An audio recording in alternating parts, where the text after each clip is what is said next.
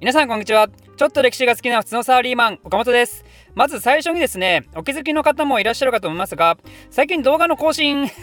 遅めになってきてますよね。すいません。あのちょっと最近まで出張してたりね年末の忙しさなんかで動画制作遅れてしまってるんですがどうか温かい目で見守っていてください。デブロということでですね、私にとってはなんだか久しぶりの動画になります。そして今やっている地政学×世界史のテーマですが、なんと今回で最終回になります。じゃあその最後のエリアはどうかというと、ついに登場することになります。アジアを代表する超大国、中国です。ということで、地政学から読み解く中国史、早速行きましょう今回は中国がテーマと言いましたけど私のチャンネルは現代政治ではなく歴史がメインなのでもちろん今回の話は中華人民共和国だけではなく中国に存在した国家をいくつか触れることになります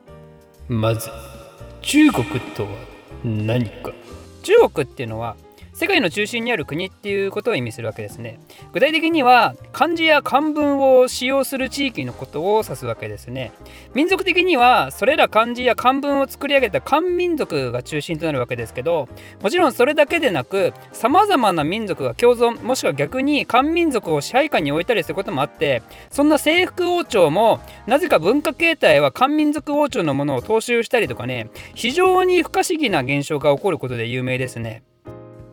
でそんな歴代いろんな王朝がある中華帝国。これら地政学的に言うとランドパワーですねもちろん。ただそうは言っても中国は最初の統一王朝である秦の時代から海には接していたので海軍力を鍛えてそこから日本や東南アジア方面に進出するシーパワー国家になるのもね、まあ、選択肢の一つとしてあることはありましたけどなぜそれをせずに大陸側の勢力拡大を図ったか。これはですね結局のところさらに上の方に行った北方民族との対立があるわけですね。北方にいる人たちは遊牧民なのであの正真正銘のランドパワーになるわけですけど、まあ、強いんですよこの人たち。なぜなら馬乗りながら攻撃できるからね。そのちょっと油断するとすぐにこの人たち南下して襲ってくるんですよ。そんな北方遊牧民から身を守るために漢民族も騎馬戦法を採用して騎兵の育成を図ったりあの有名な孫子の兵法でもね陸戦のみを論じていて海戦には言及しないわけですよ。なんである意味ね中国は強大なランドパワー遊牧民に対抗するために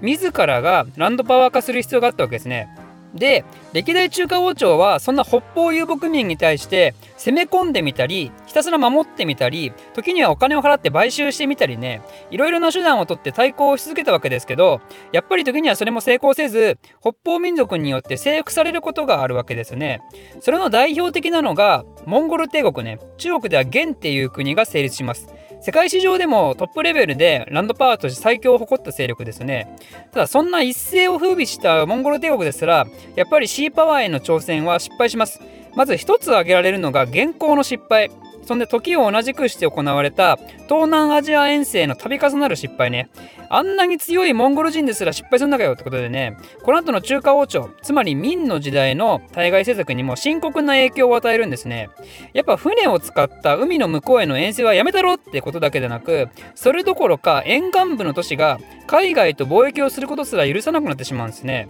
いわゆる解禁ってやつです。文字の通り海のことを考えるだけでも禁止なのであると。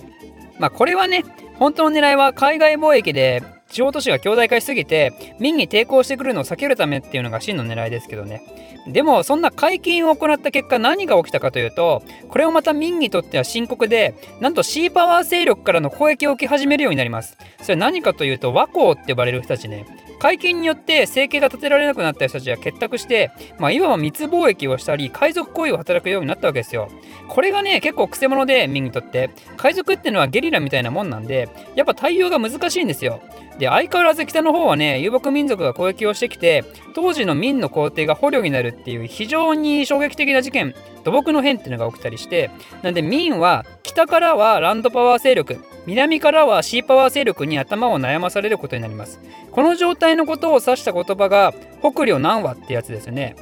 結局この北領南和の状況を打開できないまま明は崩壊への道へと進んでいくことになります。ちなみにそんな海を嫌って内に引きこもった結果明は滅亡したというようにも見えるんですけどそんな明もですね一時期大々的な船を使った遠征をしたこともあります。それが帝和を司令官とした数百隻の大艦隊による大遠征ですね。驚くべきことにこの人たちはアラビア半島や東アフリカまで到達してますからね。ここまで海外遠征をした中華帝国はなんと明朝が初めてになります。ただこの時は自分たちの家臣となる長江相手を探す旅だったんで基本的に海外進出を目論むものではなかったんで西洋の大航海時代との接触はなかったんですね。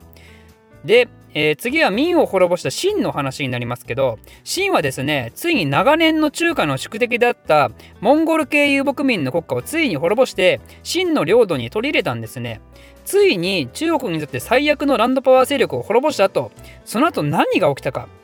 次はですねロシアと長い国境を接することになってまた新たなね今度はユーラシア最大のランドパワー勢力の脅威が始まるわけですよ。すごいですよね。ラスボス倒したら今度は裏ボスが出てきたみたいなねバラモス倒してゾーマが出てきたみたいな感じですねこれは。これが最悪なケースとして発展してきたのが19世紀中盤のアヘン戦争アロー戦争頃ですね。アヘン戦争アロー戦争は言わずもがな対イギリスの戦いになるわけですけど近代化できてなかったシーンはイギリスに古典版にされてしまいますよね。でその隙にロシアも南下を進めてきて真の領土をロシアに取られるわけですよ。つまりイギリスによるシーパワーロシアによるランドパワーっていうね言うなれば新時代の北領南和の状態に陥ってしまったわけですね。なんでシンは内部でですね大艦隊の建造に国旗は出てロシアにはある程度の領土割譲して許してもらいましょうっていう解剖派って呼ばれる勢力といやいややはり中華は伝統的ランドパワー国家であるからロシアに対する国防が一番であるっていう細胞派と呼ばれる勢力が現れて内部対立が起こります。で結局当時のトップだった生体号っていうおばちゃんはですねどっちつかずの判断をしてその結果シーンは新仏戦争日清戦争と立て続けの敗北を決することになります。その後のシーンはですねもう皆さん知っての通り各列強に好き勝手領土を取られまくるっていうね中華帝国の中でも最悪レベルの恥ずかしめを受けることになるわけですが、えー、そんな悲惨な中国を立て直すために孫文っていう人物が現れて中華民国が成立しますね。で秦はそのまま倒されるわけですけどこの時に秦によって併合されていたモンゴルチベットが独立します。この2つの国がどなたかっていうのは、えー、前にインド帝国の話をした時の通りですね。モンゴルがソ連勢力についてチベットがイギリス勢力につくことになりましたよね。で孫文の死後中華民国内でも内戦が起こるようになります。蒋介石率いる国民党と毛沢東率いる共産党ですね。で蒋介石はアメリカイギリスのシーパワー派と組み毛沢東はランドパワー派のソ連と協力体制を取ることになります。この内戦の間にはですね日本が満州を攻撃して一時中断が起きたりもしたんですが最終的には毛沢東を率いる新ソ連新ランドパワー派の勢力が中国支配を成功させてこれが今の中華人民共和国になるわけですね。中華人民共和国は同じ共産主義国家としてソ連との結びつきが強かったわけですけどでもですねソ連とはそのうちやはり仲が悪くなってきてしまいます。それはソ連の毛沢東みたいなスターリンっていう人がいるんですけどその後任のフルイシチョフっていう人がスターリンのことを公然と批判したからですね。その共産党トップによる独裁が批判にさらされる風潮が中国にも来ると毛沢東的にも良くないんでなんで、えー、中国はこの後ソ連と距離を取るようになります。でも距離を取るといってもやっぱり隣国なので物理的距離は取れないからねそんでソ連は冷戦のせいでどんどん核兵器作りまくるし正直怖いわけですよ中国からしたら。なんで次は中国はアメリカや日本と親密な外交をするようになるんですね。その流れは毛沢東の次の鄧小平の時代でも進められて米国や日本からの投資を呼び込むために沿岸部に資本主義を認める経済特区っていうのを設けるんですよ。で1978年には日中平和友好条約の締結も行っています。こういうことをすることで中国は日本アメリカからの資本導入を行って経済を立て直して軍備を備えて隣国の最強ランドパワー国家ソ連に対抗するつもりだったんですね。ただそんな中中国にとっても想定外のことが起こります。それがベルリンの壁そしてソ連っていう大国の崩壊ですね。結局その後もロシアっていう国は存続するわけですけどでもエリツィン政権によって経済が大混乱になってその経済を安定へと導くために今度は中国がロシアのいい商売顧客となったわけですね。つまりロシアからしたら中国に対して攻め込むようなことはできなくなったわけですよ。となるとですね中国からするとこれはどういうことか。この時中国っていう国それまでの中華帝国含めて歴史上初めて北方の脅威から完璧に解放されたんですよ。北方民族に脅かされロシア帝国に脅かされソ連に脅かされそれに対抗するために自らもランドパワーとならざるを得なかった中国。それがですねついに解放されたと。そうなると中国はどうするかっていうとなんと海に進出していくんですね。かつてないほど本格的に。東アジアの海底資源を得るために周りの国を恫喝しながら領土問題を引き起こしたりあとはよく言われるのが習近平が提唱する一帯一路ね。現代版シルクロードと海上シルクロードの複合版みたいなものを中国主導で作ろうとしてますね。中国は日清戦争の敗北以降まともな海軍持ってなかったんですけどかつて鄧小平に対して具体的なプランとともに遠洋艦隊の創設を訴えた人物がいます。それが中国海軍司令官の劉華生っていう人。彼のプランはどういうものだったかというと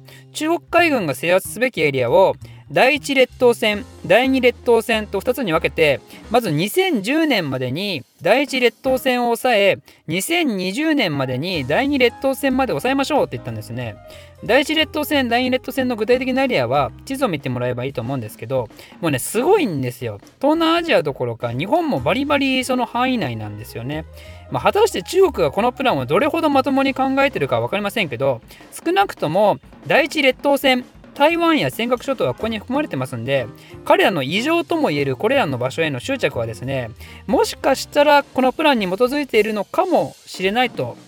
ということでランドパワーの脅威から解放された中国はそれまで培ってきた伝統的ランドパワーの勢力を確保しつつシーパワーへの挑戦も大々的にするっていうね歴史上未だかつて成功例がないことに挑戦しようとしています。中国は他の国たちが失敗してきたように今回のシーパワー獲得の動きは失敗するのか？それともはたまた中国は人類史上の新たな歴史を作ることに成功するのか？果たしてどっちか？中国の今後の動きも目が離せない！ということでですね、えー、今回の話は以上としたいわけですけど、てか新たな歴史を作ることに成功するとか、それ つまり日本としては大損害なんで、ま、そればっかりは起こってほしくないですけどね。まあ、とにかく、えー、最初に説明したように、今回をもって地政学×世界史のテーマはおしまいにしたいと思います。今回もご意見、ご感想等ございましたら、ぜひコメント欄に記入お願いします。いつもの通り今回参考にした書籍を紹介すると、これですね、世界史で学べ地政学って本ですね。えー、寸大講師の茂木先生の本です。まあ、今回取り上げてないエリアもまだありますんで、気になる方は見てみてください。で、最後にいつもの通りお願いですが、えー、このチャンネルを金銭的にサポートいただける方を募集してます。いただいたお金はですね、今回のように書籍購入費用に充ててますんで、えー、サポートをいただければいただけるほど、いろんな話が皆さんも知れるようになるって感じで、えー、きちんと皆様に還元できるようにしたいと思っています。詳細はチャンネルページのメンバーになるをクリックしていただくか、この動画の概要欄に URL を記載してますんで、そこからご確認ください。マジでですね、あの、メンバーの数が増えると動画作成のモチベーションめっちゃ上がるんですよ。まあ、責任感が増すというかね。いや仕事しながら YouTube にまで変な責任感もしたくないんですが、まあ、とりあえず、え月額190円からサポートをいただけますんで、皆様、ぜひご協力よろしくお願いします。以上です。岡本個人 Twitter アカウント開設興味ある人は岡本歴史で検索してください私の非生産的なつぶやきに興味ある方はぜひフォローお願いしますではまた